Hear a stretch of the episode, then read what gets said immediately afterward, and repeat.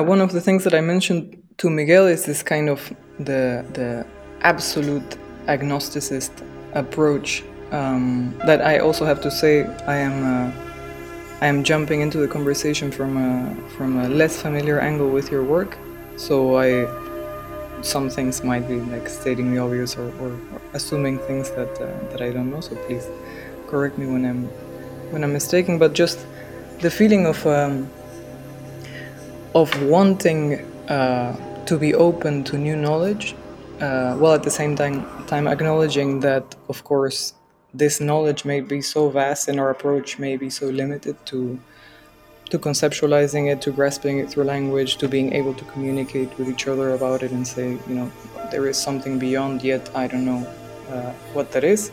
I was wondering if you can just give a kind of very general uh, uh, panning of, of what you're feeling, what your kind of um, intuition is with regards to that. What are we doing when we're saying we are agnostic? and this is the kind of most absolute position from, from which we speak.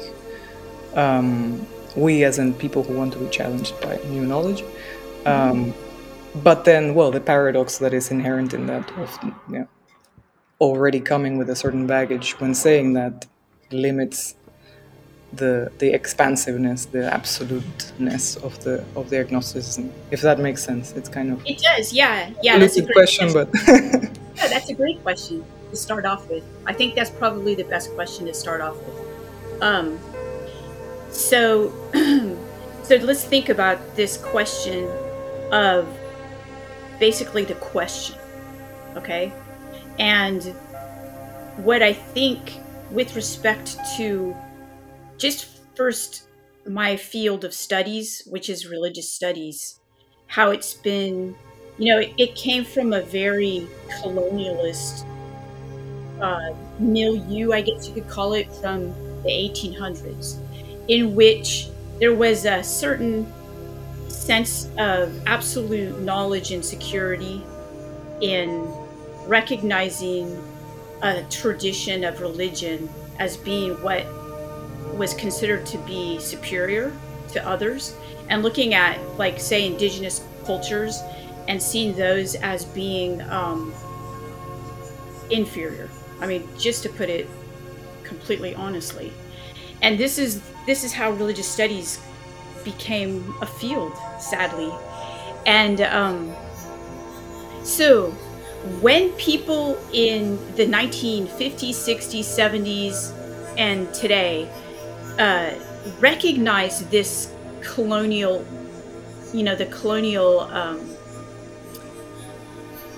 soil from which religious studies sprang, um, and also um, understanding, you know, having the civil rights movement here in the United States, especially with respect to indigenous cultures, you know, and the theoretical um, bases for those, which couldn't be denied um, I think that my field early on had uh, had a shift in its the uh, basis from which we ask questions. And I think what happened was, and it's a good thing, and this all happened before I got into the field, and thank goodness. Um, although I have to say that a lot of people uh, didn't get that memo, but that's okay because the vast majority did. Okay, and it's this idea that um, hate to say this and put it so bluntly, we don't know shit, right? About the universe, for one thing, right?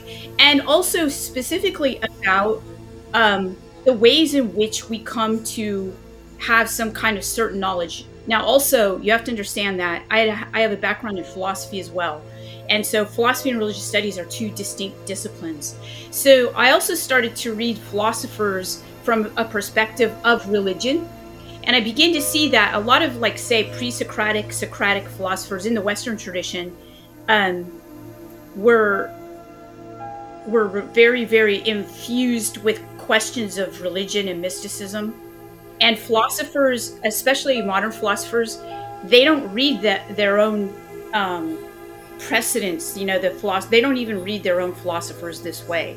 And so, um, so, and I'm going to take an example. So we have um, Martin Heidegger much maligned philosopher for good reason, but also really interesting. Okay, and I actually use uh, Heidegger's uh, work to frame the the book that I um, that came out and got a lot of attention is called American Cosmic, and it's um, it's about looking at our space programs and also looking at the question of extraterrestrial intelligence, which right now is um, something that's being looked at all over the world uh, in developing countries. And um, I mean, our country just recently uh, released, the military just recently released a statement, well, actually, a large report um, a year from last week about extraterrestrial intelligence and you know perhaps it's you know they don't say perhaps they say yes it's here you know we don't know what it is though.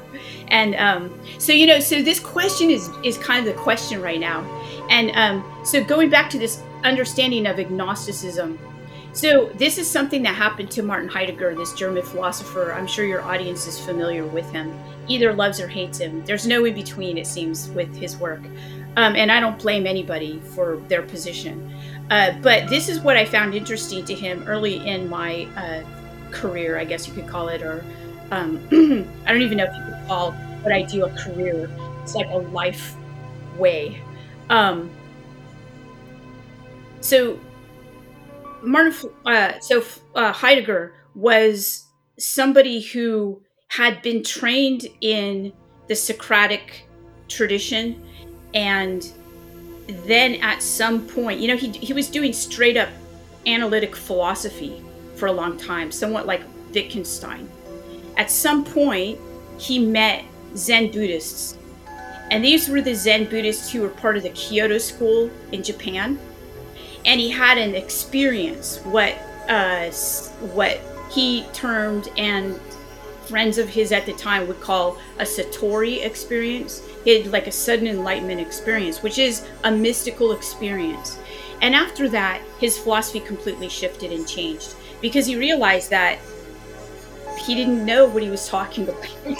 And he was making a lot of conclusions about things for which he actually just had questions. So he pivoted back to the question, which I think, and you can see it in his work. So his his earlier work were statements that you know, like um, treatises, things that are very the genre of philosophy, right, of modern philosophy. Um, he shifted after that and started to ask questions, and he would title his essays as questions. What is what is technology? What is you know all of these kinds of things. And that is significant. And most people don't actually when they assess his work they don't actually talk about the influence he had with these zen buddhists of the kyoto school and how that i mean some do but not a lot. Well i think that's the very thing that we should be looking at because how did this influence him? What it did was it it put him back to the to the idea that the question is probably where we need to be. And that's what i think agnosticism is is this idea of not concluding because especially when you get to the idea of extraterrestrial life or intelligence or something like that we're not even at i mean we're we're very you know we're coming from a perspective of we don't know.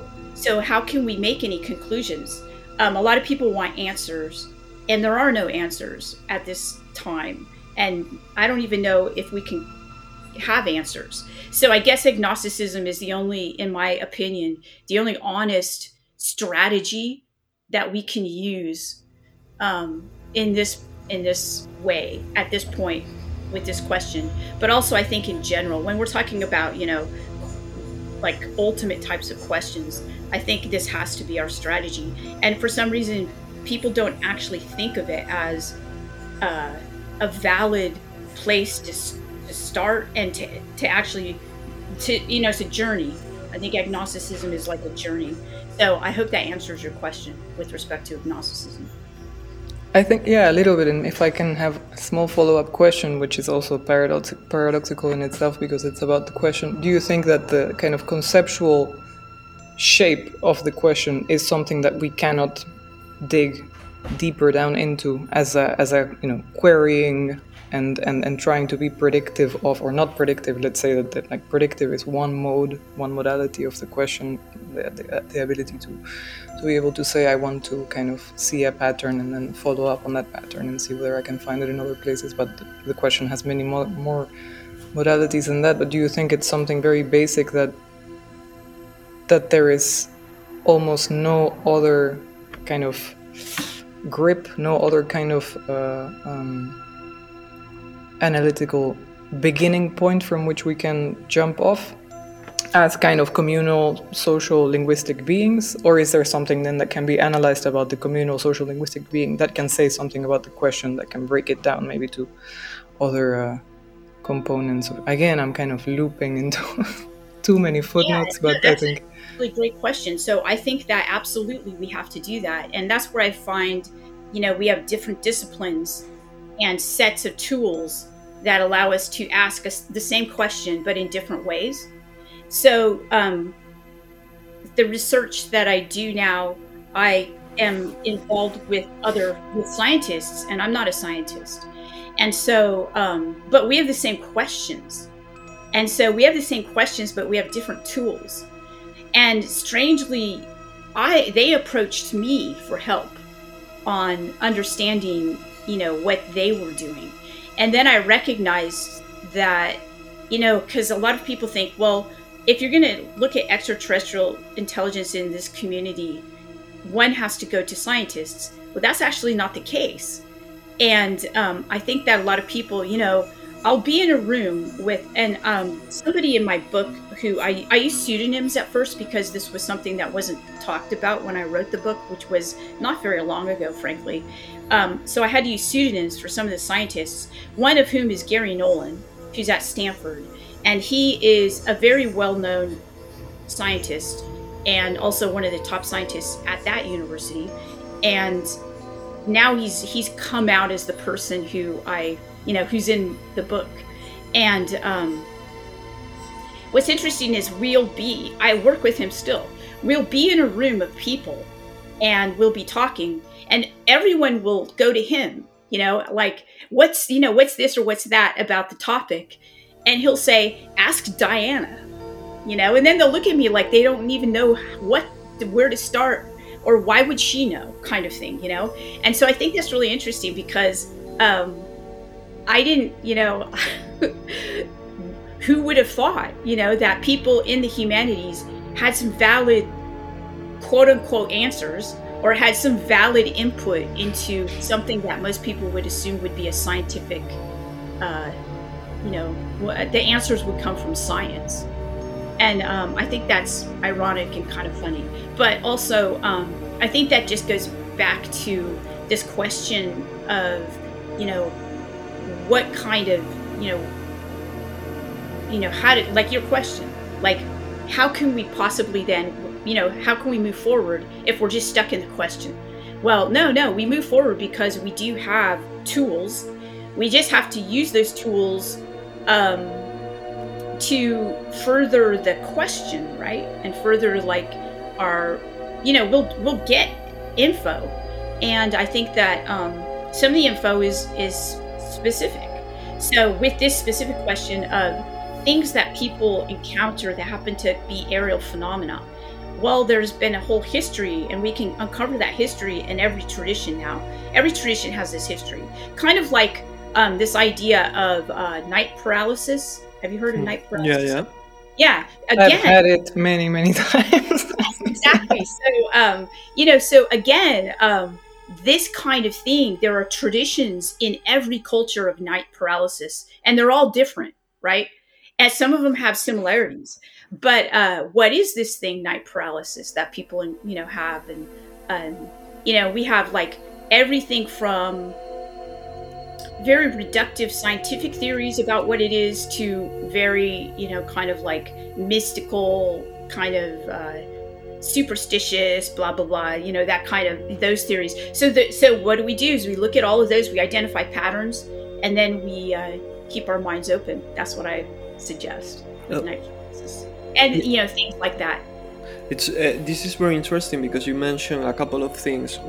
Uh, some of these points we were talking Sonia and I about this about this drive towards certain patterns that appear in ordinary and less ordinary forms of religion and then this uh, parallelism with sleep paralysis because you mentioned this and it remind me of uh, something that uh, obviously you know which is this Jacques Vallée characterization of the UFO as an object from um, our collective unconsciousness.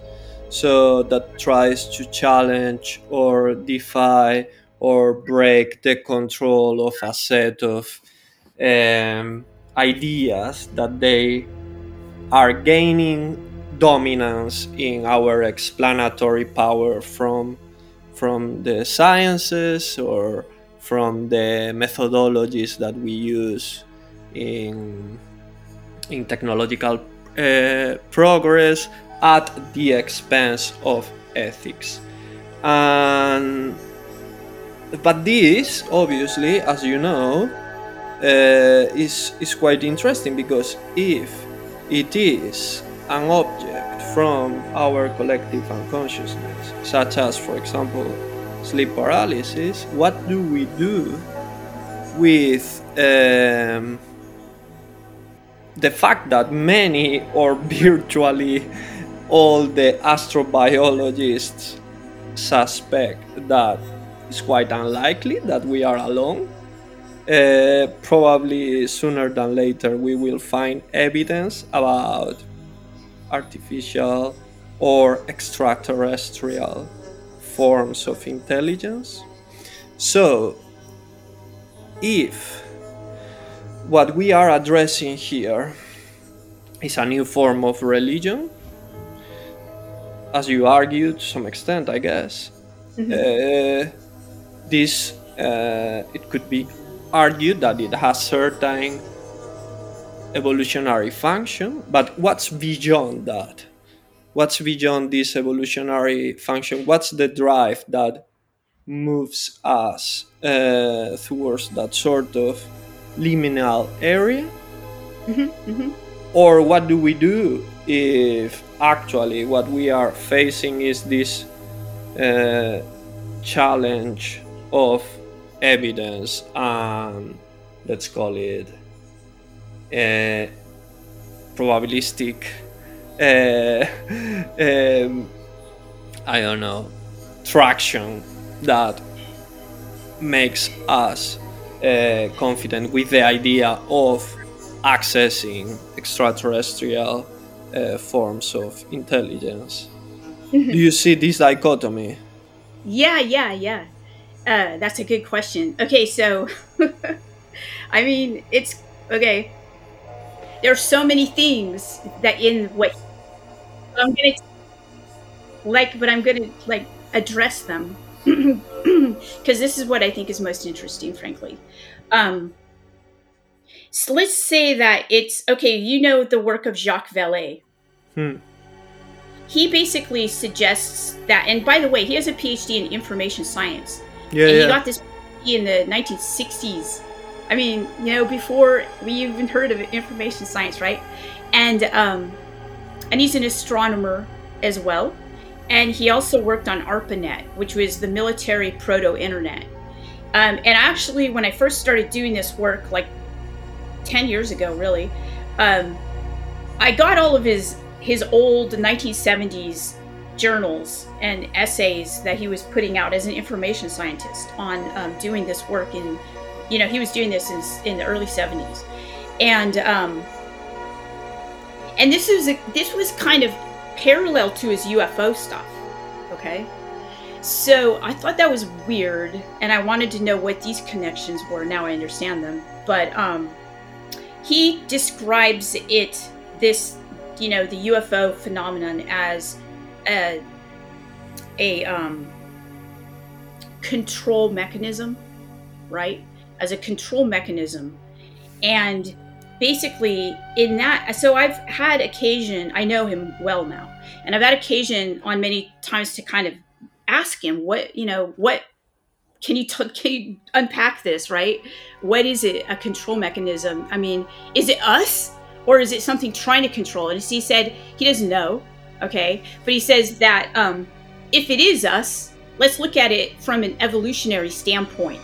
Why would it be doing that doing why would we be doing this to ourselves right? Why would we be you know kind of like um, manifesting these kinds of events on a conscious on a uh, yeah on a conscious level in order to you know control our drives i guess you could call it or something like that. Well i mean i think that that could be easily answered because every if you look at if you ask historians who do the stuff that i do you find and these are people when i say historians i'm not talking about necessarily phd historians. I'm talking about people who've engaged in research primary resources research into different uh, like uh, traditions like the japanese tradition so if you look at the Japanese UFO and the Jap, you'll find that in um, when Japan started to have contact with Western culture, that's when a lot of people started to report UFOs, like UFOs that look like modern day UFOs, right? Where they look like saucers that come down, they have people in them or beings in them that kind of are anthropomorphic, right? Mm-hmm. And so when I in at the very end of American Cosmic, I'm looking at the colonial place of what we now call you know the southwest the american southwest where there's indigenous cultures at the time in the 1600s there were um, there were there was contact between spanish and indigenous people and what do you have but you have uh, this you know this nun this spanish nun believing that she's being taken in like a vehicle to this area and you know and then new mexico in that area becomes kind of ground zero for the ufo mythology here. And so what what's happening? I mean i think that you know we've got to look at these kinds of things not necessarily like literally that ufos appeared when when when there was cultural contact which in many ways was violent okay violent cultural contact here um so I've brought this up many times, and people don't seem to want to hear it. Okay, and that's okay. But I still find it in it, and I'm glad that you you actually bring this up, even though I don't probably don't think that you're bringing this up. But my answer here is that there's something about us going off into space and doing this new, you know, kind of like colonial venture. Like we're we're heading off, just like you know, people forever got in their boats and went on the ocean and didn't know where they were going to land and often landed in territories where they met uh, the other right others um, people that were not them people who uh, in many ways a lot of times would they would call non-human okay and so what is it that we're doing now we're venturing into space and who would, would we encounter most likely if we encountered any things, they would be non human. Any kind of life, it would be non human, obviously, right? Because it's not earthly. So I think what we're having is we're having, um, obviously, to me, we're having a new belief, belief system that's, you know, uh, a new religiosity, I would call it, um, to accompany, because that's what happened during the time period of, you know, the Japanese contact with Westerners completely changed each culture right? But especially the Japanese culture because of, you know, kind of the pervasiveness of the West. Um, and you see changes in their spirituality as well. Um, same thing with indigenous here, right? Um, in the southwest of the United States, uh, which were then colonies, just colonies. So, um, so the question is: so if we view it as evolutionary, um, what kind of benefit do humans accrue? You know, what do we get from doing, you know, from kind of manifesting this in many ways, one could call it like an archetype, right? What kind of benefit could we get? I mean, this is a question I have. Um, I think that I think in many ways it could prepare us on a one level to encounter something that is actually a non you know non-human um, but then this falls naturally into a um, something that i think is is an interesting adjunct to what you're bringing up and this in this is uh, something that's actually the case. Okay so when when you do look at say certain religions traditional religions let's look at since it's my it's what i've studied most of my life the christian tradition you'll see that in the very beginning of that tradition it was an anti-government uh, movement. It was against rome right? So there were uh, jewish factions that were against rome. It is known that people in um, jesus's uh, you know in his tribe or whatever you want to call it in his uh, his group his movement uh, they happened to be uh, people who were zealots who were like you know anti-rome. They wanted to overthrow rome. Um, okay so jesus himself we don't know what he said because he's never written anything. Uh, but we can looking back and doing the you know the research we can say that he was definitely absolutely not pro-roman. I mean his followers were calling him the son of god when augustus caesar was called the son of god. That could get you killed for treason which happened to jesus. He was murdered for treason by the romans. All right so um, what happened then? Well hundreds of years later that religion became the state religion of rome in a very ironic twist. So a, a, a not I wouldn't call it a religion. I'd call it Christianity a movement, right? A religious movement, religiosity in the first hundred years of its manifestation in the Middle East and in Africa, which is where it kind of congregated, right? And then boom, hundreds of years later, it gets incorporated. Okay, so let's think about that. So it gets incorporated but how does it do that? Well, it goes through some processes which include redaction of texts and uh, promotion to the community. And that's exactly what you can see is going on here with the belief, at least here in the United States. Uh, the, the government is on board with, you know, promoting certain narratives about UFOs. And um, that actually goes in many ways, it contradicts what actual people who say they've had these experiences uh, believe. And it also goes against a lot of uh, UFO religions because we do have specific UFO religions, like the Nation of Islam, is uh, comes directly out of the founder Elijah Muhammad's uh, experience of uh, what he called a mothership. So, so you do see this kind of thing happening here, which is fairly typical. Hmm. So, uh, yeah, but traditional religions they have these uh, rituals and dogmas, and somehow they pave the way for the development of the individual and the community. And I don't quite see the like the parallels in the case of UFOs and aliens. I see this uh, this thing that you mentioned uh, the um, at several points in in, in uh, American Cosmic when you talk about the ground zero for religion in terms of okay this place for example these areas in Mexico etc but it's the ground zero for forms of uh, religious movements that uh, don't you think that they they have a different evolutionary dynamism in comparison with with more traditional forms of religion. Because it's, uh, it's like a set of beliefs that um,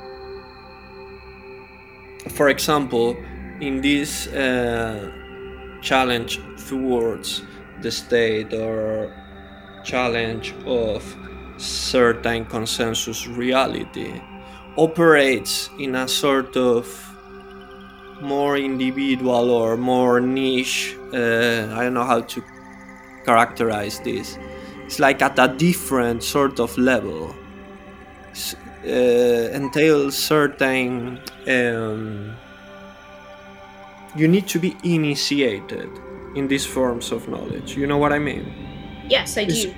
it's more like a sort of cult or inner circle knowledge rather than the outspring of a new religious movement, no?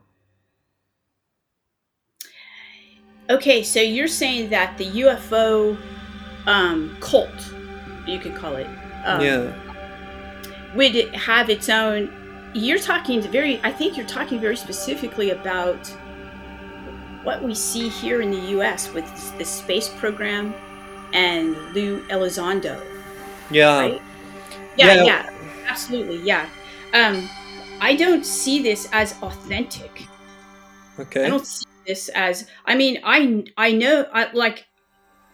I do see that the specifically in the Russian and American space programs, the people who who did the calculations, you know, the rocket calculations, right? So you've got like in Russia, Konstantin Tsiolkovsky, right? And then you have here Jack Parsons. Each of them, in their own ways, was engaged in a mystical tradition yeah. that okay so so they took from that tradition and basically created something amazing right they did um, however what we see now is completely different than what they were doing. Um, what we see with the space program now you still see those rituals by the way. So um, in launching rockets and satellites here in the us um, a lot of times when they're launching things that like not for public view they have rituals that they engage in. And i know this only because i know people who who have been doing this since they were 18 and now are in their 60s and you know they they do the certain rituals. They have their initiations and stuff. But it's also the military. So it's um they're not they're not Jack Parsons. They're not Tsiolkovsky. They're not actually uh there might be the structure of those rituals but for you know so i guess uh so but there's there's people who actually are connected to those mystical traditions like parsons and like tsiolkovsky. When by the way their traditions are completely different. They're they're mystic uh Yeah. you know their ideas are totally different about but the but the effect was the same Yeah, no, I think mystic is the word because it's this lack of mediation, Yeah. acting certain Yeah. knowledge. No, so you have, or we have, uh, at least myself, a Catholic background. So everything is about mediation in the religious experience. You have to go Right. to church, the priest, blah blah blah. But yeah if you are part of a sightning, let's say, you have direct access to Yes.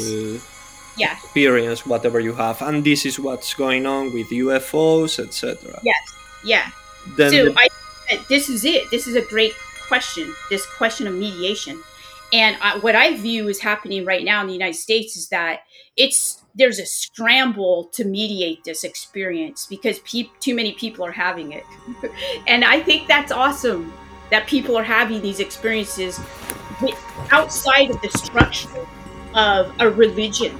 Frankly, I think it's a really good thing, and I think that it's assisted by digital technologies. So just think if Jesus lived in our time period, or if, you know, Siddhartha Gautama, Buddha lived in our time period, and was able to transmit this kind of experience over, like, you know, through podcasts or through, you know, whatever, YouTube, you, you name it.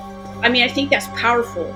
So I think a lot of people are having these experiences of seeing UFOs or something like that, experiencing it, videoing it because they have the tools to do that. You know, all of us now have, you know, cameras at the ready. And then we transmit that immediately um, through social media before it gets taken off, you know, Google or whatnot. And I think that that's what's happening. And I think that that, is, that could be potentially a, potentially a revolutionary thing. Um, but I don't think it's going to happen but yeah, I think that is what is happening. I think that there's like, I think they're trying to like, honestly, that's what my opinion is. I could be wrong, but that's what I see. Can I ask a quick question? So, in which way uh, do you see? Like, can you expand a little bit on the on the sort of positive after effects of people having these experiences? It have a kind of, yeah, yeah. Oh, absolutely, absolutely, it absolutely changes their whole life direction. So, you know, um, what I saw and what I was, um, I mean, it changed me too. And I'm not, I haven't, you know, I'm not even a, a person who who has seen something. Um, but just by being in the vicinity of people who have been experiencers, are experiencers. When I say experiencers, I, for your listeners, these would be people who are engaged in having uh, experiences of UFOs or what they consider to be uh, non human intelligence, usually extraterrestrial.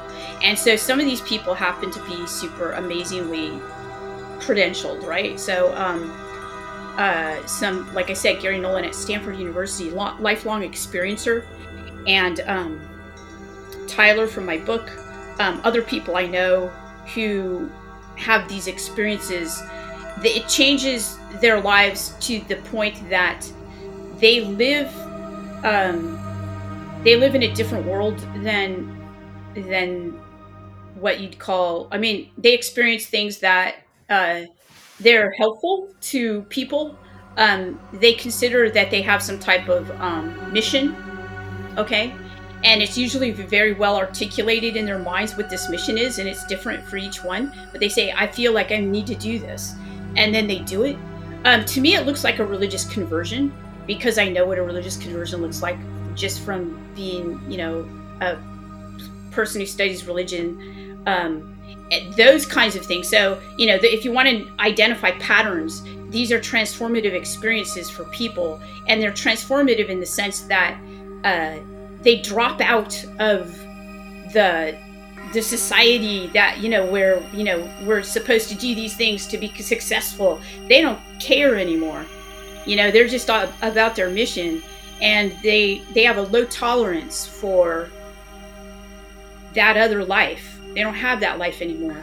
And um, yeah this could be potentially pretty cool if this happened. Um, do i think it's going to happen? I'm kind of a no i don't. I just don't think that. And the reason i don't think that is because of what i see in uh, is happening, and I've I've been seeing this since the release of my book. Um, you know, just the very quick by our government, the very quick kind of um, stifling of other narratives, just by virtue of having their own people out there promoting their narrative, and they're and they usually have people that are very loud Whereas people that have gone through this, they, they don't even want to be on social media or anything like that. In fact, almost everybody I knew who was part of these programs of study, um, they weren't on social media at all. And so they didn't really want to be involved in what we would consider to be the, you know, it's almost like they're, they've dropped out. Like, you know, there's that saying back in the 60s of, I think it's called tune in, turn on, drop out, you know? They kind of have done that. yeah. But they're very effective people. But they're just not, you know, no one would, if you said this person does this and has done this for UFOs or whatnot, the average person who's interested in UFOs would never have heard of them.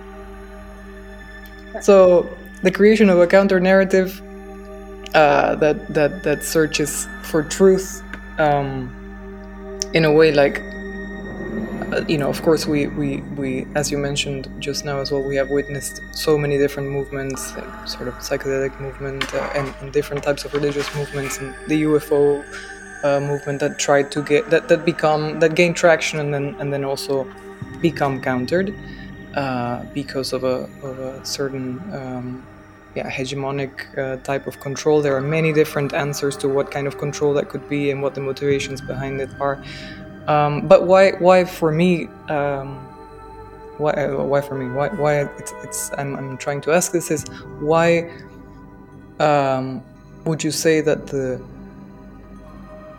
techno brackets capitalist narrative is so powerful and is so effective and is so um, so non-countered and so so effective in actually maneuvering itself in many of the, the, the similar ways that, for example, uh, the things that do get countered as mystic or you know mad uh, people who have psychosis also have sort of visions and, and have mm-hmm. uh, undergo transformations and, and, sort of almost religious types of or almost re- religious types of conversions you could say um, but why is it that when technology does it it's okay? Would be the question. Yeah for the general narrative. Right right right. So okay let me get let me make sure that i understand your question.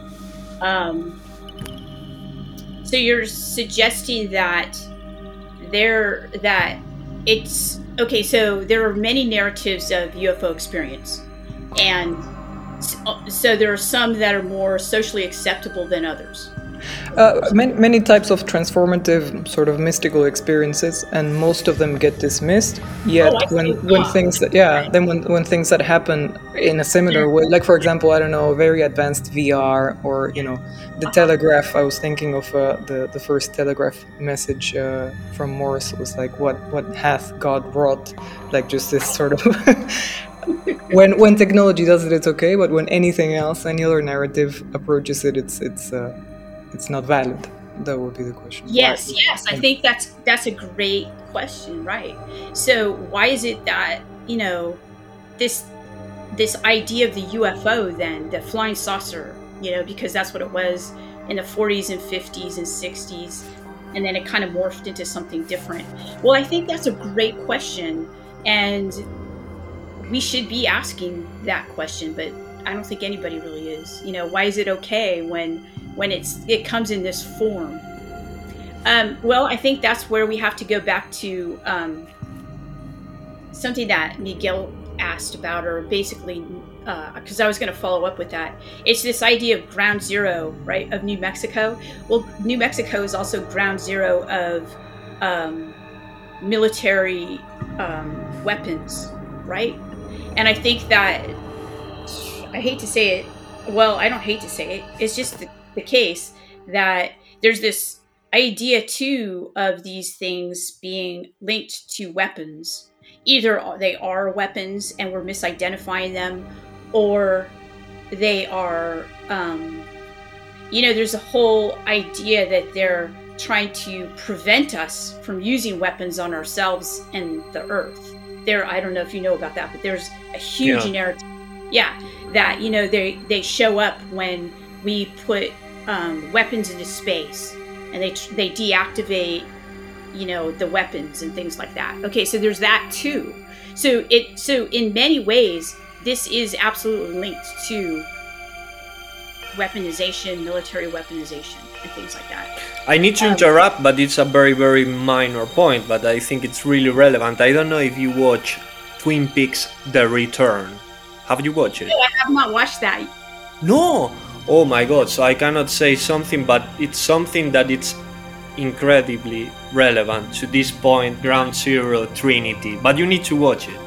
Okay uh, everybody tells me i need to yeah. watch it. Particularly the episode number eight is something that i mean you were talking about this in this moment. But yeah go ahead.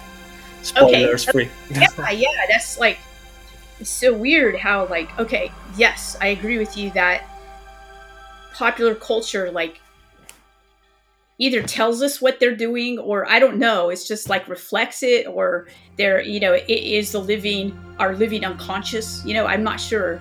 Um, but, uh, but yeah, so I mean, there's this, you know, I mean, that's something that is so obvious, but, but we just don't see it. I don't know if it's because here in the United States, we're so infused with military rhetoric, right? We all have guns. Yeah. You know, I mean, think about it. We are just like, it's uh, it's it's scary for me, but I mean, it's like it's just the the place where I live.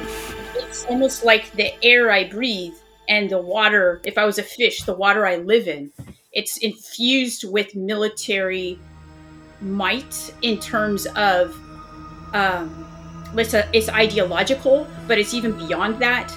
It's like the water I drink, right? And so, um, So, of course, there's going to be, if there will be a religiosity or a new religion supplanting what we have, and there and it is doing that in so many different ways, and I can tell you how it's doing that. It will be this this weaponized, um, transcendent thing, which is the flying saucer. It's going to be that, and the flying saucer then we imagine it to be so many things. We imagine it to be the best of artificial intelligence, right? Kind of sentient artificial intelligence. We imagine it to be uh, advanced technology, right? We imagine it to be something that prevents us from killing each other and ourselves and the earth. Okay, so we imagine all these things which we imagine deities to be. And um, how does it infuse our other religions? So in the United States, people who have been either Jewish, uh, Muslim, or um, Christian, and they have had these experiences like UFO experiences, what they do, a lot of times, what I've noticed is that at first it challenges their traditional religion. But, and a lot of times, like I'll take a person that I know who is a Baptist Christian from the South, had an experience of a UFO. He was a very Baptist Christian, and it his his uh the people at his church told him that th- these were demons, which at first he believed. But then he started to think about it and did a lot of research, you know, and realized that what he saw was real. So what he did was he interpreted it back into his own religion. And he said, the Bible has has always been talking about UFOs. And we also have this on a mass scale. Like if you look at, you know, ancient aliens or things like that, it's basically teaching people how to reread the alien narrative into their own traditions. And my book actually goes right into that, which I never intended it to happen that way. In fact, when I wrote my book, I was basically telling people I mean, I say it in the first few paragraphs everything you see in the media has nothing to do with what this phenomena actually is. The media is going to tell you, you know, that don't. But nobody really got that part. So I think that a lot of the uh, the book became popular just because of the timing.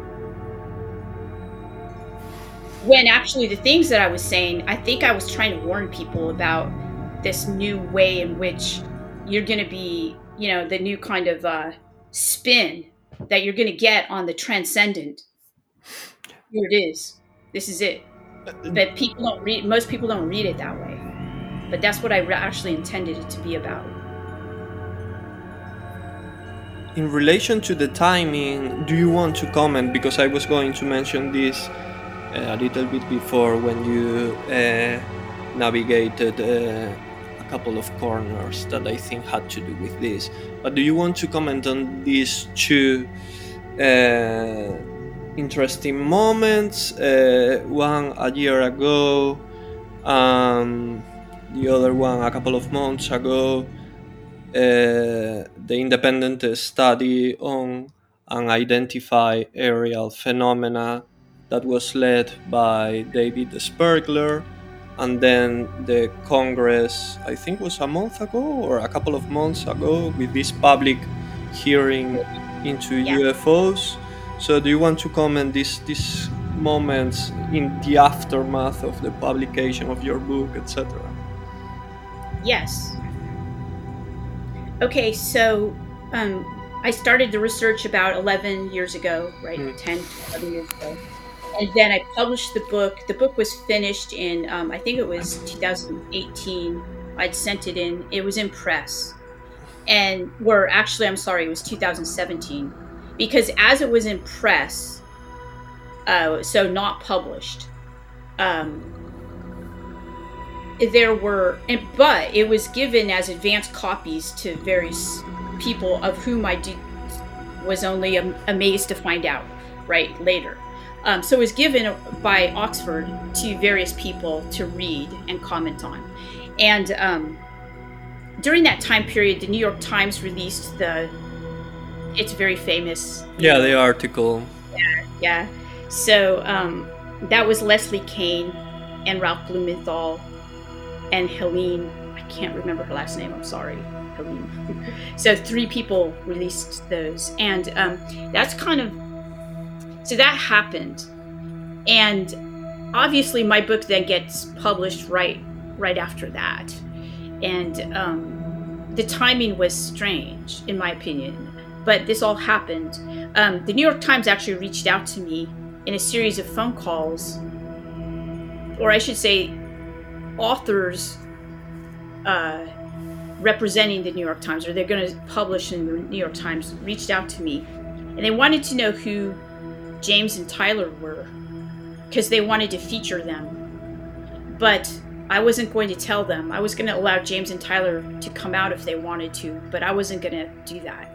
And so that happened, and it was a it was a series of conversations that at first was pretty contentious, frankly, and then became better as they realized I wasn't going to do that. So they just they were looking, you know, they're they're journalists. They want to out, you know, they want a story. So you can't actually blame them, I suppose.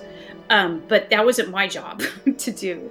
Uh, so so yes, that happened. And then what you had is you had a series of, you know, some would call it like disclosure moments. Mm-hmm.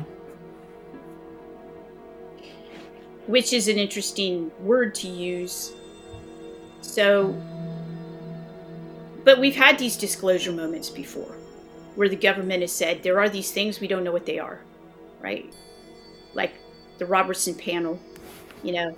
So, I mean, I'm not quite sure. I think that um, I just stand by what I said in the first few paragraphs of, of the book, which is what you see in the media. I would suspect it, especially given the you know the precedent for what we already know about what our government this the united states government has said about ufos in the past you know be swamp gas or this. I mean these are people that people are now believing right? And but they've they've lied before about it for for maybe legitimate reasons. I don't know. But um, that's just the way it's been. And so yeah so what do i see? I see the narrative that happens in many traditional religions where you get a very powerful religiosity almost like a cult movement a movement of the people that uh, maybe pushes against status quo and then gets domesticated that's what i'm seeing mm, yeah and the but the, the the problem is that obviously on the internet after these couple of articles uh, that gained quite a lot of attention. You, you had these certain reactions, negative reactions to your book, negative reactions to the articles, uh, trying to blame the events that are described in the first article and to some extent your experience with Tyler at the beginning of the book as some sort of media operation of to the stars this company by you know this media company of tom uh, delonge mm-hmm. So um, it's a little bit confusion uh, like uh, confusing. The um, the events that you are describing with for example with tyler no in your visit to this place in new mexico the coverage by media in these uh, new york times articles and then certain reactions by skeptics or internet users i don't know but it generates a sort of chaotic milieu uh, which is very very difficult to very difficult to navigate. From my perspective, which is a sort of, I don't know, uh, someone who is detached from these sort of internet subcultures of skeptics or UFO followers or whatsoever, is it was something extremely confusing, confusing, and I don't know if you can shed some some light on on on the coverage by the New York Times and yes, yes. the events that you experience, etc. Yes, absolutely. And I'm glad that you are asking me this, and I'm glad that you're asking me face to face, like we're actually talking. So you can see me and I can see you. Yeah. Okay. And that's what that's what needs to happen because it's absolutely confusing. So if I were just someone who did I wouldn't say deep research, but just a little bit of research on this topic, I would see this as a huge, almost like um, a mediation, right? An intentional mediation, starting with like this book by this professor published by Oxford University Press, where it appears as if this professor is being misinformed, like there's intentional misinformation about these debris that she happens to find in New Mexico by this shady guy who's associated. I mean, it all looks pretty weird, right? And it's it and the thing is is that yeah, it's weird. But I didn't know all those things were going to happen after my, you know, while my book was in press. I had no idea this was this was going to happen. And what I was doing was religious studies. What I was doing was basically my job, which is or what I do, which is basically, I thought, how could these two incredible scientists who I respect, and this one who has an amazing, um, he, you know, he's like, he's an invisible in my country, but he's done so much to change my country, right? So he's involved with the space program. He was, you know, he's friends of all these astronauts. He's there when when major when major satellites are being launched into space. Like this is a guy who is most likely, you know, he's he's on, you know, he he knows all about SpaceX and everything like that. So I mean, and he happens to be like a multimillionaire who flies around in his own jet. And I mean, he's just someone who you couldn't make up. And I thought, wow, okay, he's trying to tell me if I want to know about UFOs that I actually have to have physical evidence of them and see them because I don't believe in them. And he's right. Okay. And so this took a year and a half. And I explain that in my book for me to actually agree to meet this man. And I decide that I'm not meeting him alone. I'm going to meet him with my friend, Jeff Kripal, who is a colleague of mine at Rice University. And so I asked Jeff to meet him with me at an American Academy of Religion conference and just for lunch, right? He turns out to be this incredibly charismatic, normal as you know, normal as far as you can, you know, see see, like not you know, but I still know that he's got these affiliations, which could very well be like NASA affiliation, potential CIA affiliation, and things like that. So I say all this to the reader before I go to New Mexico. And I say, I'm taking, Jeff wouldn't go with me, so I took Garry, because Garry wanted to go and he was really willing to go. And I said, okay, let's let's go, both of us. We get blindfolded, okay, because this is a place where uh, it's under a no-fly zone, and apparently it's a place where there was an alleged crash of a mm. saucer. Did I believe that? No, I didn't believe it. Did I want to go anyway? Yes, I wanted to go anyway. The reason I wanted to go is because there is a growing belief in UFOs, and I wanted to find out kind of, you know, who's responsible, what's going on, why are people believing in this? These are my questions that I had going into it. So I went into it, and I went into it with these scientists. I mean, if people are going to tell us to believe things these days, it's going to be scientists because, you know, there are those memes that basically say, science says, blah, you know, whatever it is. It's ridiculous. Okay. But this is the case. So I'm like, okay, so I'm going to go with these people who um, are the top in their field. We're going to go to New Mexico. Um, I'm going to basically just, it's an ethnography, it's an ethnographic foray into a community of believers who happen, by the way, to be larger than I thought. A lot of them hang out in Silicon Valley or live there. And um, and I, you know, I, I know Silicon Valley well. I live there, and so um, so I know their language. You know, I kind of know their culture, and we go out there. And again, throughout the, if you go and reread that section again in the book, I take Garry and we we basically confer. You know, are we being led on? You know, are we being kind of misinformed? Is this just you know because this happens in the UFO community?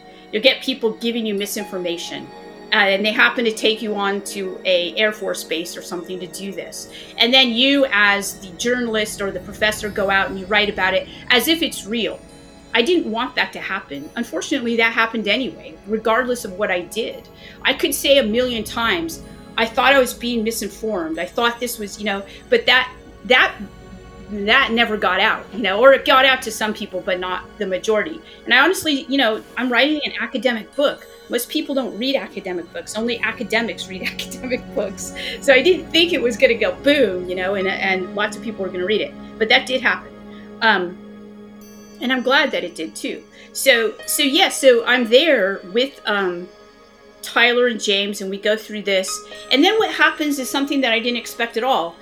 James subjects these debris to analysis with his quantum microscopes that he is world famous for creating. And it comes back to be something that he can't explain. So, not only do you have me questioning, is this misinformation? But by the end of the book, I'm still saying, are you sure this isn't like, you know, Russian or Chinese or something?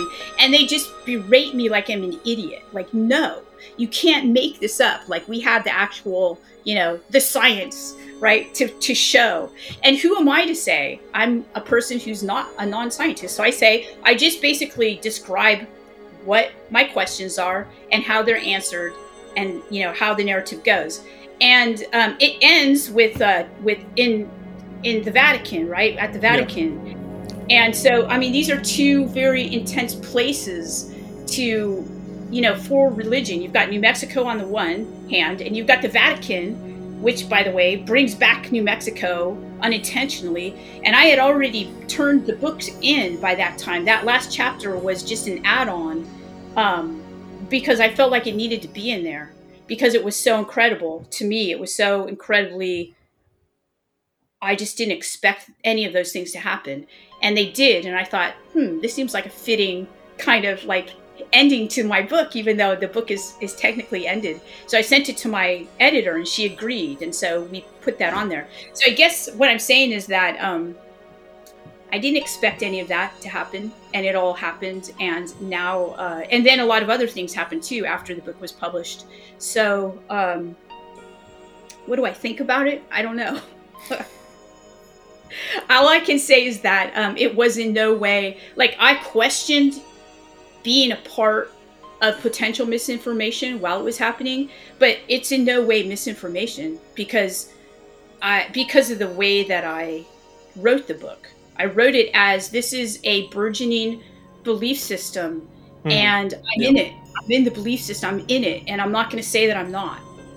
Um, and I think that that's a, a, new way to do my field uh, in religious studies because a lot of times we put it out there as if we are not connected to the belief system, but we're absolutely in the belief system. How can we not be connected to it? So I just tried to be as honest as possible.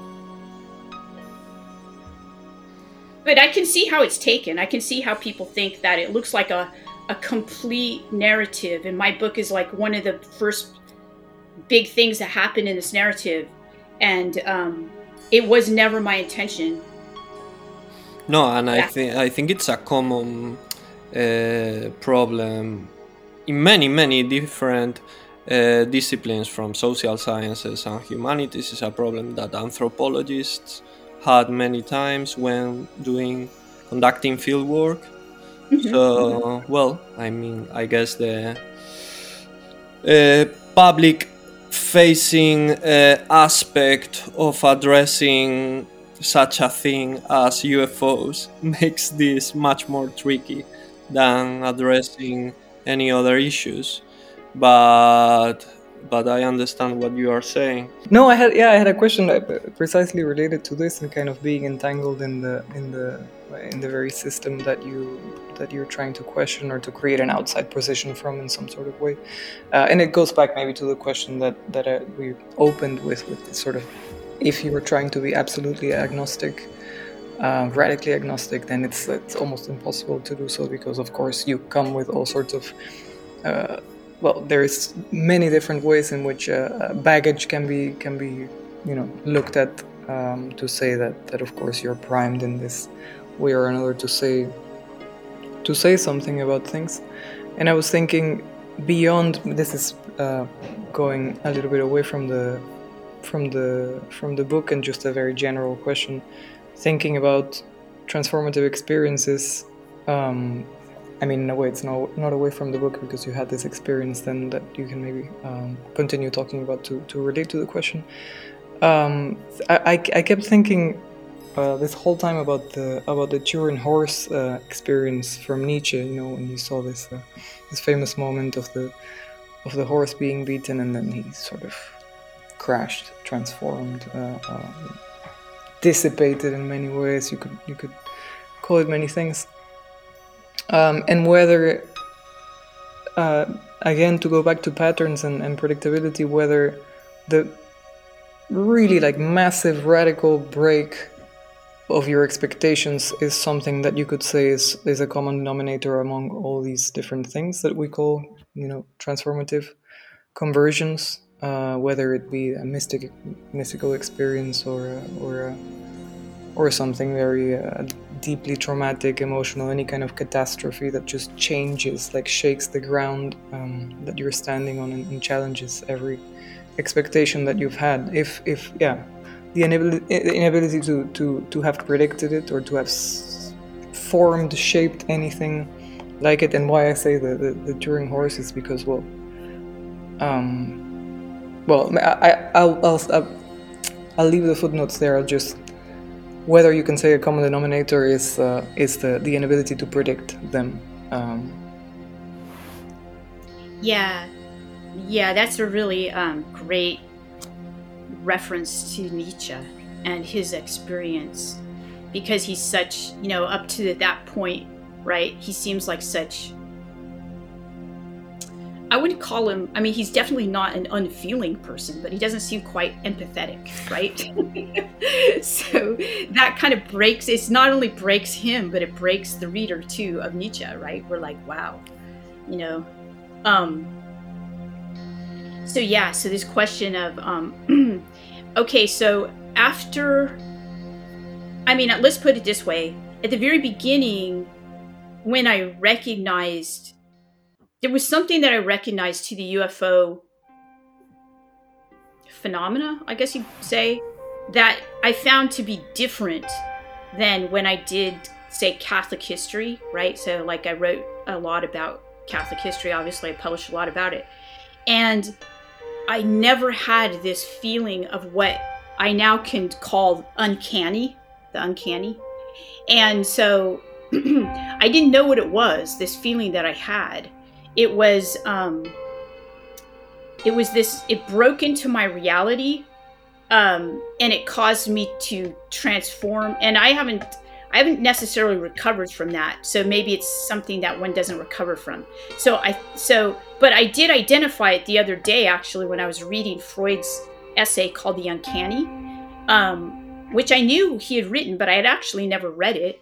And what I usually do was I describe this feeling that I had when I had finished my book on purgatory and I had been, you know, immersed in all of these reports of phenomena that were really weird and aerial phenomena and things from Catholic history, like, you know, from nuns from like 1700s and, you know, just uh, ongoing. And I really didn't know how to think about it and I kind of made a big list of these things and I knew I was going to go back to them at some point. But I finished this book and I showed this list to a friend of mine and he looked at it and, and said it was like looked like UFO reports, you know? And I laughed and I thought he was crazy. This was a long time ago. This is like 2011. I said, "You're crazy." Because I didn't believe I was a complete scoff scoffed at anybody who thought about UFOs or talked about them.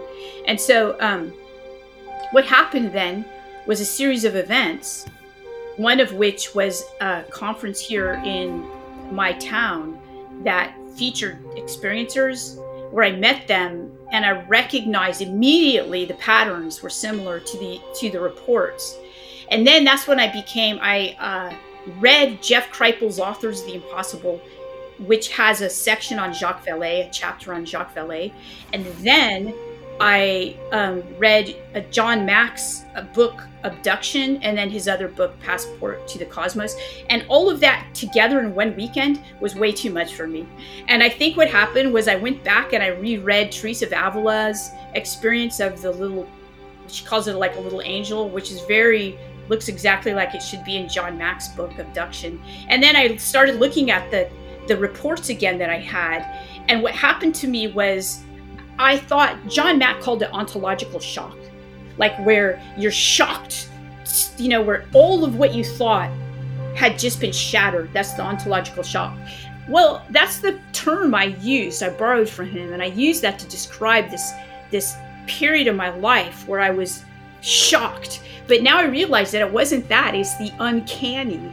It's Freud's uncanny. So Freud knows that there's something about the uncanny that hadn't actually been articulated. And he goes back in this essay and he looks at the ways in which the uncanny has been articulated by, you know, people that are in psychology or whatnot. And he says, nobody really gets the point that there, so he basically says there are different species of the uncanny. And he calls this one particularly terrifying species one where one recognizes that the belief you had as a child is actually true. So you go back and like say you believe in the tooth fairy. Well, all of a sudden, what if the tooth fairy is actually real? I mean, that would be pretty scary and horrible and terrifying in many on many levels. Well, I feel that that's what happened to me. I feel that I that things that came back to me and they were like, "What?" I've been doing this my whole life and this is what I've been looking at and it's real. Like I started I mean I had the feeling of the uncanny and the uncanny plagued me for a very long period of time. And i could and that's what led me into the research. So uh, yeah so this so there are various forms of this kind of shock that you're talking about like that nietzsche you know had. His was particular to him but i had that with respect to this. And i i think the the person who describes it best is freud and the uncanny um, no, but in thinking, yeah, in, in, in trying to think, and this is also something that we uh, briefly talked about. Um, we already talked about with, with regard to the question, but we talked about just now with Miguel when thinking about uh, a few opening questions to ask you. And I was thinking, yeah, well, the, the limitations of our concepts again, and the limitations of our of our kind of trying to name that thing that cannot be named or trying to, to grasp something that, that we know somehow does not fit because we're constantly sort of we do have we, we, we, do, we do have the experience of continuity right? But we also know what breaks in continuity are. Certain things need to be uh, understood in terms of something that um, a kind of yeah uh, there's again a, a continuity break right now maybe. Um, uh, to to sort of yeah to to challenge ourselves in order to to to kind of try to create new knowledge. We also need to assume what people around us are are uh, where they are positioning themselves with regard to this. Like, are they doing the same thing that I'm doing? Are they also challenging their types of knowledge in the same way? Are they also? I'm having to assume more or less how you guys are, are thinking about stuff in order to be able to ask you these questions. I'm also doing some mental acrobatics to block out what's happening here and ask things at the same time. I struggle with that a lot. But um, so yeah, in in in doing that. Um, you know we create this thing we were talking about earlier with social social cohesion linguistic cohesion and, and sort of you know collective thinking in, in one way or another but because of all the assumptions we have to make isn't aren't those the kind of uh, things that we could see as kind of eternal missteps, eternal mini uncannies all the time. That's what's happening in language all the time. That yeah. break that, that Wittgenstein talked about, the kind of almost eternity. You know, you're you're always sort of it's ah, it's it's it's an eternal struggle. Um, yet at the same time, it's of course the only tool we have. So the limitations of, of, of what of what language does for the communication of these things that obviously language doesn't feel suited to. Mm-hmm. What's the deal with that? Like, what's the deal with the fact that it just feels? Is that a, um, a thing that is just sort of inherent need for wanting to uh, leave something open in order for things to continue to be surprising and, and predictable in different ways, for novelty to emerge, we have to have this, you know, sort of call it X factor or whatever, something that we're just, you know, the moving target that we just don't, that we keep gripping at, but we don't ever catch. Um, yeah, I couldn't formulate it as a question, but just, just that. yeah, no, I think that's so. What that uh, suggests to me is this idea. So this is interesting. There was this uh, this person who is part of the Silicon Valley milieu, right? And he um, gets in touch with me after my book and really liked it. And he basically was a very astute observer of the different ways in which books about UFOs are written.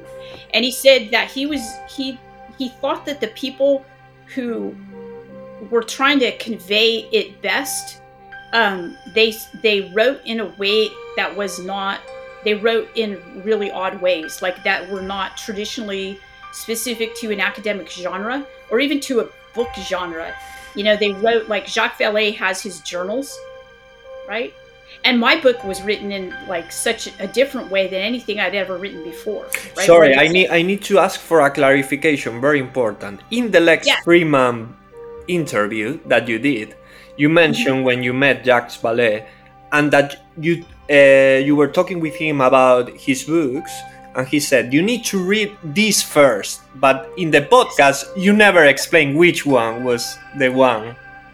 Yeah so strangely it's a it's his novel. It's called stratagem.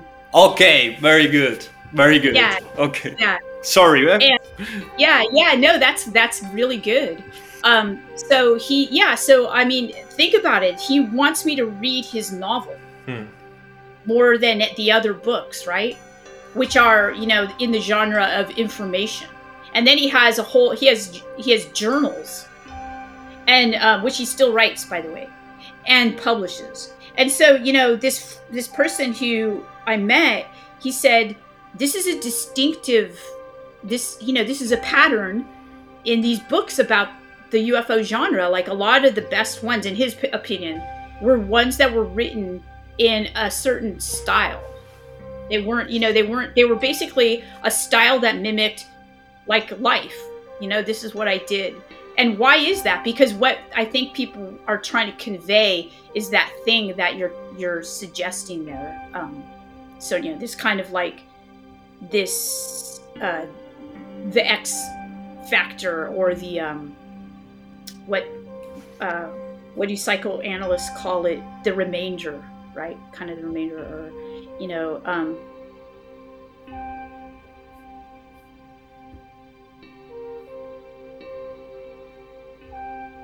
a lot of artists reached out to me as well um, after the book was published and it really spoke to them and they sent me art so i have i have pottery and poetry and you know people did videos and songs and things like this so I think that they all had experiences. Now, this has something to do with like the idea can material culture, like a book or something like that, what can it convey an experience, you know, kind of a reality even? People have just, I had a person ask me this yesterday.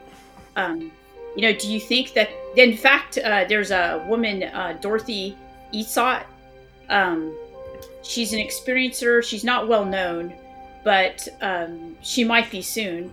Uh, she's passed away, but she had experiences that she videoed, and she thinks that these actual video, the videos, are an evolutionary. They help people evolve.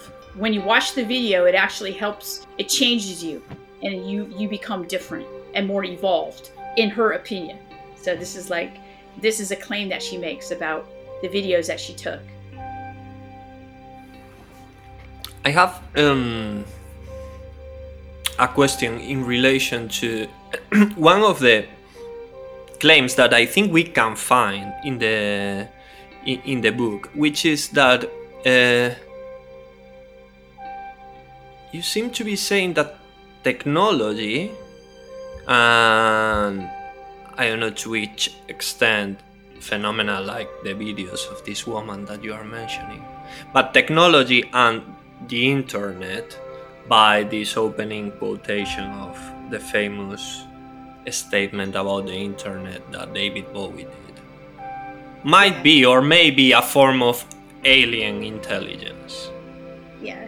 And do you do this uh, comparison of uh, the, the the smartphone and the monolith, no? In Yeah. in uh, 2001. So, but at the end, I don't know if this is the way in which you picture uh, your analysis, but there seems to be a sort of punishment uh, against the Promethean attitude, no? So we produce uh, or we have this sort of carrier of something that could be alien intelligence, which is something that I would appreciate if you uh, uh, clarify, if you really consider that this situation that um, Clarke and Kubrick described could be feasible or not. Uh, and then, if when you are talking about ground zero for new forms of religion, this control mechanism that uh, could be describing, if this is this sort of um, almost uh, thermostatic uh, control mechanism that restrains the Promethean attitude or punishes when we are trying to to move forward in this sort of yeah uh, paradigm, paradigmatic uh, change of state or something like that. Well with this ellipsis no that in 2001 we see right in the film cut that seems to be like yeah okay we are uh, changing epoch. We are uh, moving forward because there is something that produces a form of singularity. So yeah i mean how to how to phrase this? Clarifications regarding do you really think that this hypothesis that we can see in one interpretation of 2001 like okay we have these higher forms of technology language etc that are granted by, by alien intelligence if this is feasible is something that you consider? And if then you are really suggesting that there is some sort of uh, promethean attitude that needs to be constrained because it could have a bad outcome for us or Yeah, yeah, Yeah. like the Heidegger quote at the end. Yeah. he's pretty. Yeah, he's pretty dismal on the future Hmm, yeah back to technology and and us. Um, and yeah, that's definitely uh, that's a current in my thinking. Um, I don't know. I mean, okay. So, two things about the interpretation of 2001: A Space Odyssey. Um, I think that he- I don't know what Kubrick intended, but I think that there are two per- potential. I, I vacillate between two ideas. The first one is that he's basically saying that the um, the monolith, the cell phone, is the mediator of this new religiosity, which is faked.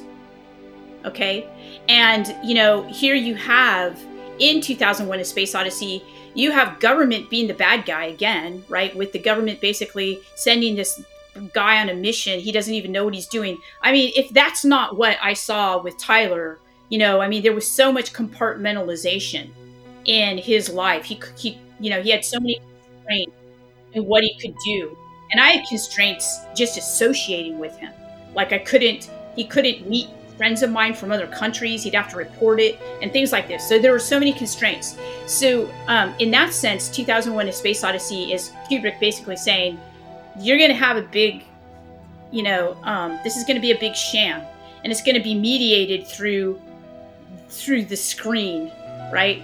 And uh, okay, so there's that kind of idea of what he could possibly be talking about. And if you look at all of his other, you know, if you look at his work in general, which is fairly dismal. I mean, the outlook that he has it has always been fairly dismal, right? So look, uh, Clockwork Orange is that a happy movie? No, You know, these are like punishments that we go through because he's teaching us something you know? I mean i never i never say hey let's have a good time and watch a kubrick film right? So it's never like a good time. Um, it's always a some type of lesson that we'll be learning albeit in artistic ways okay? So he's artistic. So yeah so um and visionary and all these things. So he's he's telling us something here.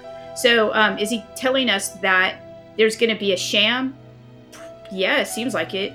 Um, is he it, it there's the other idea that that I lead on with David Bowie that you know the internet is an alien life form which I think is probably more correct. And this is what I this is why I think that.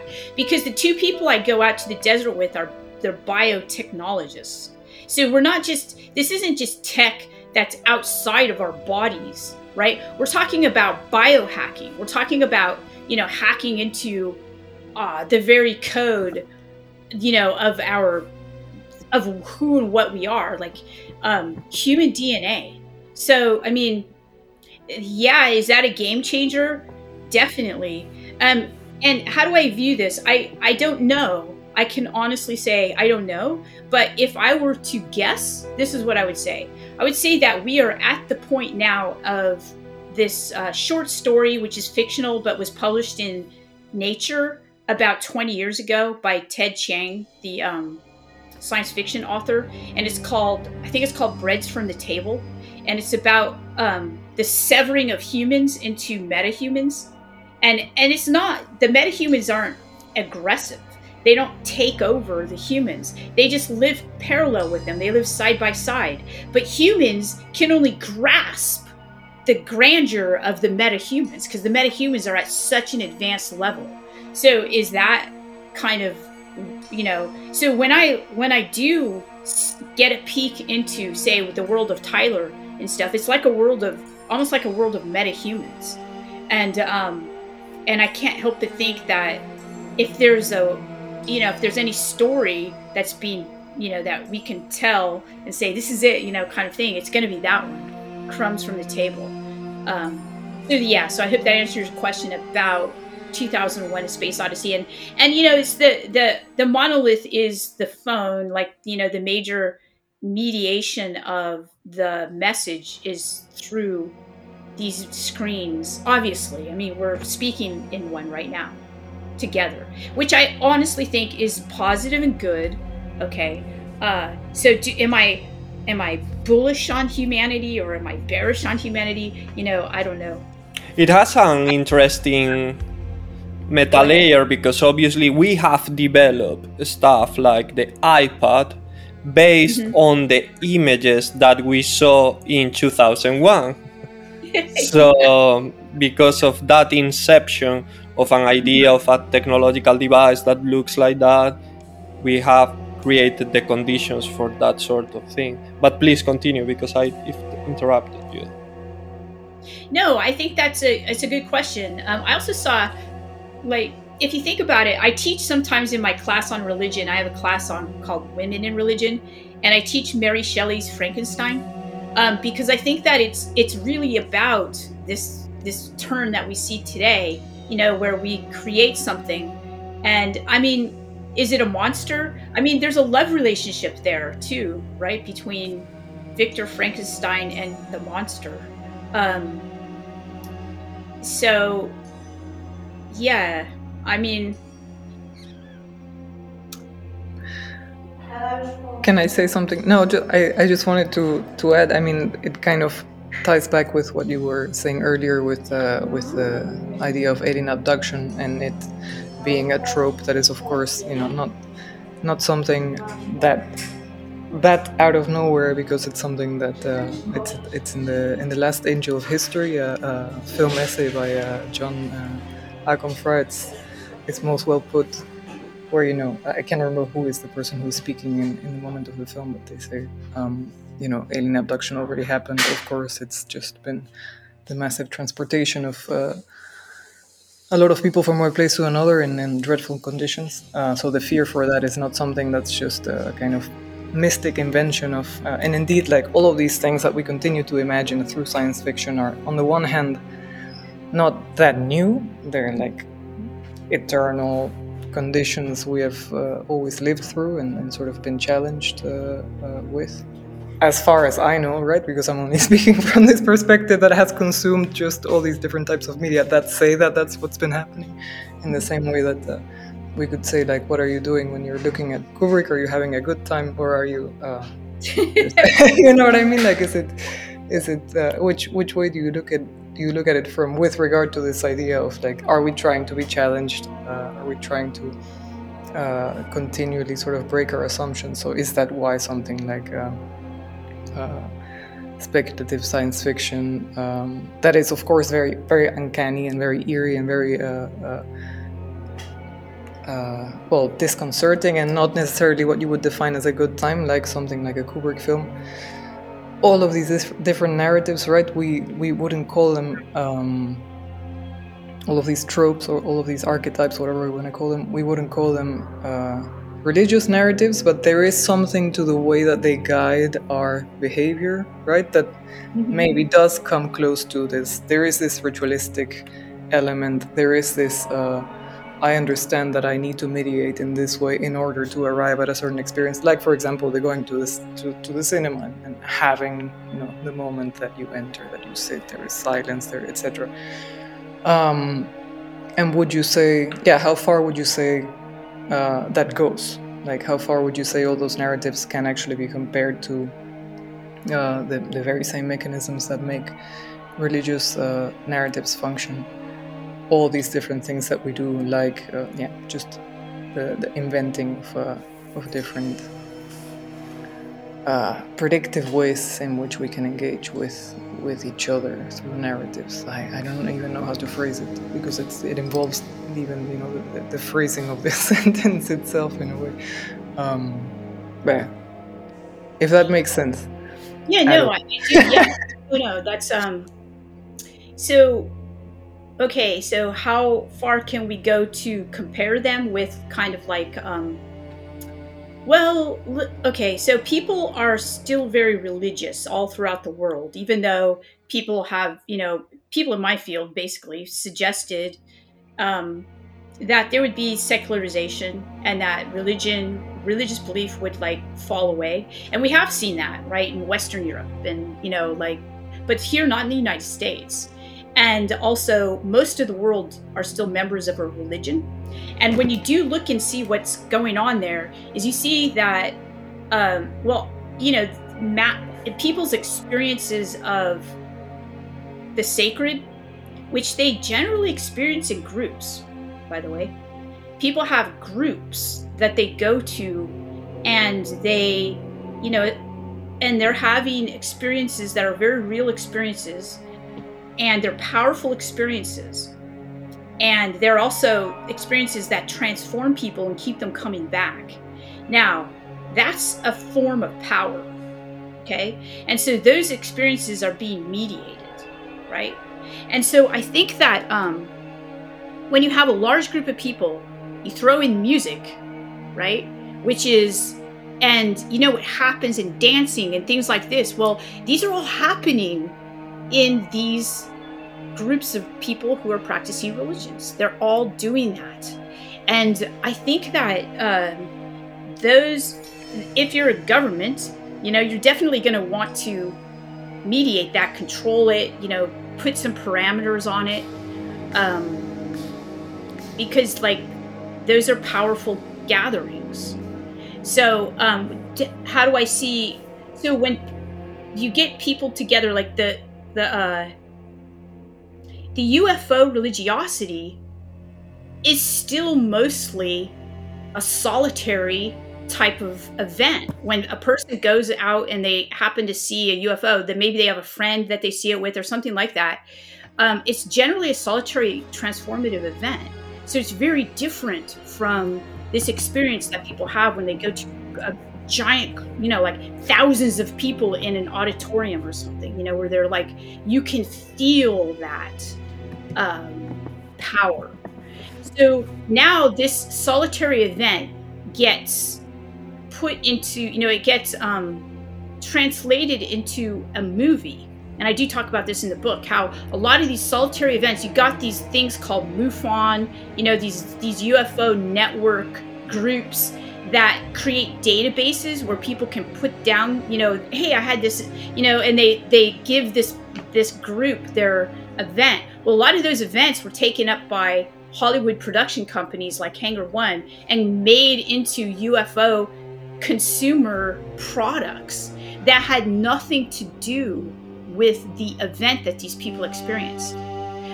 But then you have events that are witnessed by a lot of people, UFO events that are witnessed by a lot of people.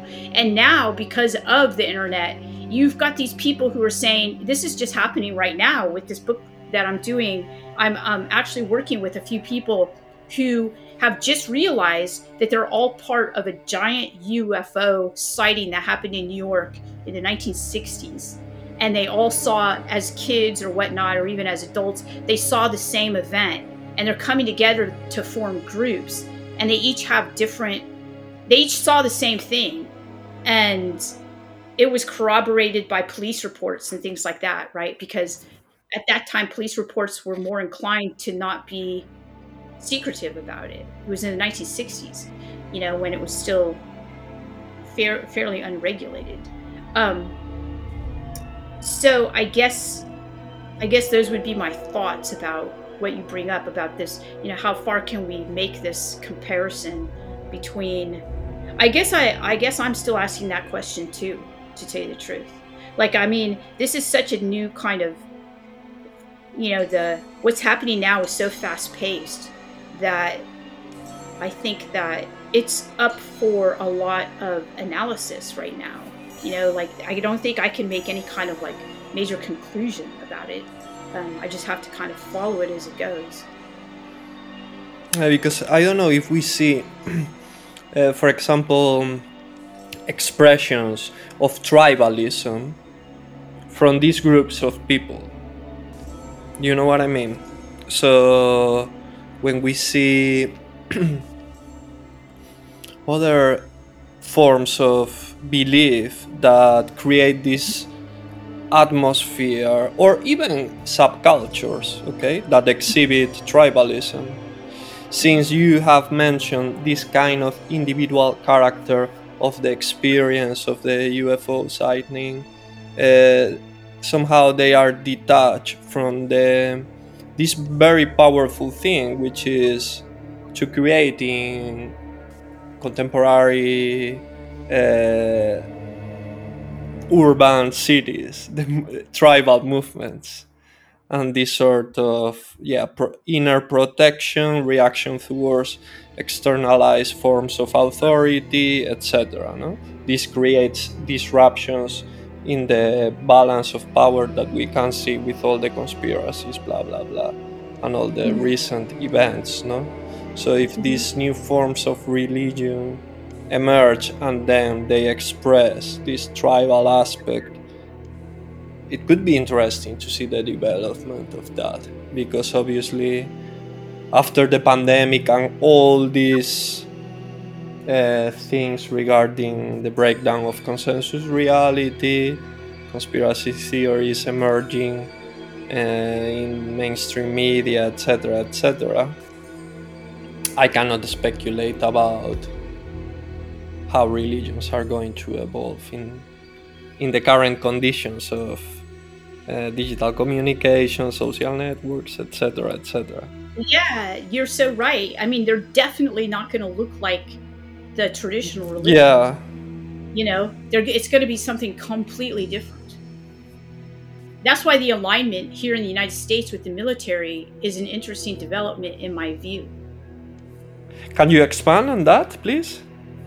Yes. So, what's happening here is that the United States is kind of made its pronouncements and it's also developed its own um, you know, it's it's created alignments. So you talked about to the Stars Academy, mm-hmm. right? Yeah, yeah. So Jacques Vallée actually pointed out to me that this isn't the first time a rock star was, you know, was, uh, you know, tasked to create this kind of UFO group uh, to appeal to the youth, right, and kind of like get them on board. Um, and so I think it was was there like it was a very old band that we would not know, but it's like I think it was like the Trongs or something. I could be wrong, okay? But it was a band from the 1960s or early 70s, and it had the uh, the the singer in the band uh, created a group with the with the government to kind of study UFOs, and it was kind of this thing. And so Jacques was basically, you know, he didn't say that it was like this, you know, this was intentional again. You know, this is a kind of intentional thing. But I mean, he implied it. in terms of a psyop. Yeah, in terms of a psyop. He was actually they asked him to be a part of that, but he did not he was not a part of it. Because when then when we read um, when we read, for example, the the, the, the outspring of, of uh, the New Age movement out of the Stanford Research Institute uh, and, and research such as the changing images of man, you start to think about okay, this was the normal development of culture in a particular moment in time? Or was this a sort of. Um, I don't know, uh, because I am not a big fan of conspiracy theories and I. Uh, I don't know, but I, I take things as a sort of okay, out of complexity and many layers of complexity, there is a cascading effect, and emergence appears, and things collide together, etc. So I think, okay, it's quite likely that these people, Joseph Campbell, these scientists, and uh, Stanford receives a lot of money. I don't know if this is a, cons- a construction that it's. Uh, uh, driven by um, state forces or if this is something more organic. But when you are mentioning this, I cannot stop thinking about, oh my god. But all these things, cyber, cyber culture in Silicon Valley or this uh, Stanford Research Institute actually created the conditions of this sort of uh, yeah, dystopia on your daily life at home with platform economics, Amazon, etc., and then utopia in terms of engagement with Eastern Eastern really uh, religio- religiosity, um, different forms of holism or utopian projects such as uh, I don't know, Starlink or anything that maybe Elon Musk is, is pursuing, etc. It creates a sort of uh, late 20th century, beginning of the 21st century narrative of technological development and cultural development after the war, if you know what I mean, with this myriad of crazy ideas. Mm-hmm. Mm-hmm. Yes. So, do you think is uh, are these movements like something that were the result of uh, organic processes of history, etc., or do you think there is some sort of tailoring the conditions for for this cultural? Uh, I think to answer that, yeah, I think if I were to answer that question, I would say both, because who's to say that that's not the organic mechani- you know, machinations of history? that influence hasn't always been something that people have used. Of course, they have. Um, I mean, look at, I mean, especially history when we can identify what you know what we can extract from history we see that being the case so there's a book that i just read actually um, it's called the shadow elite and it was um, it's written in 2009 by um, I think her name is her last name is Wedel, and she's an anthropologist at George Mason University. And George Mason University here is a university in D.C., Washington D.C., and a lot of people go there who are interested in politics and kind of elite politics as well. And what she does is she basically spent time in Eastern Europe and, um, you know, basically identified what she called the shadow elite. If a non academic had written that book, it would have been called a conspiracy theory. But she's an academic and she identifies the various mechanisms that people used in order to wield power. And then she basically presents us a picture that this is ha- going to happen in the United States. And now she's written it in 2009. Um, and so she identifies the, the rise in techno culture and the ways in which that's being used by the shadow elite, how the shadow elite not only creates it, but wields it. We know that the internet was was created by the military, yeah. right? So, you know, and so, and the military generally keeps its technologies for many years before, you know, people like us get a benefit from it. Um, so I guess what I'm trying to say is that I'm not so. I take conspiracy theories on a case by case basis. Oh yeah. so I can't say ah conspiracy and then use that as a kind of way to discount something. You know that you've got to use it on a case by case basis. Um, here's here's something that I observed while just a year before the June 25th release of the Pentagon report here in the United States on UFOs or aerial phenomena, UAPs. Uh, a year before that, I started to receive phone calls from people from major media outlets here, we're talking about Washington Post, you know, that pe- uh, media outlets of that caliber, um, calling me and asking me to comment on, you know, what was going to happen with UAPs and UFOs. And so at first I thought it was just kind of because of my book, but the more they came, the more I realized that there had to have been some some consensus at some point among the press that they were going to cover this because there were so many of them calling me. I mean, it was like several every week. And some of them didn't actually I so I started to ask them questions. And I said, "Look, why is everyone calling me and asking me about this? You know more about it than me you know? So can you please tell me what's going on you know? And some of them said i don't know what's going on. All i know is that the senators are asking for a report. A report is going to happen. It's going to be about uaps or ufos and i don't really want to write on it but i have to. So this happened. And um, so by the time you know by the time of the report i had already known you know everything that was going to not everything but i knew it was going to be said in the report I knew where it was going to be covered. Um, I knew that a lot of the reporters didn't want to cover it, but they were given a, you know, they're like a mandate to, to cover it because this was going to happen. This was coming down, and this was going to happen. So, I mean, what does that mean? You know, I mean, that's that was my actual experience. I don't know. Makes me wonder. I don't know what to say about it other than that's what happened. No, no, no. That's re- really the case of fictions making themselves real, or just you know, you're in it before it actually happens, and then it's. It was really weird. Yeah. Absolutely.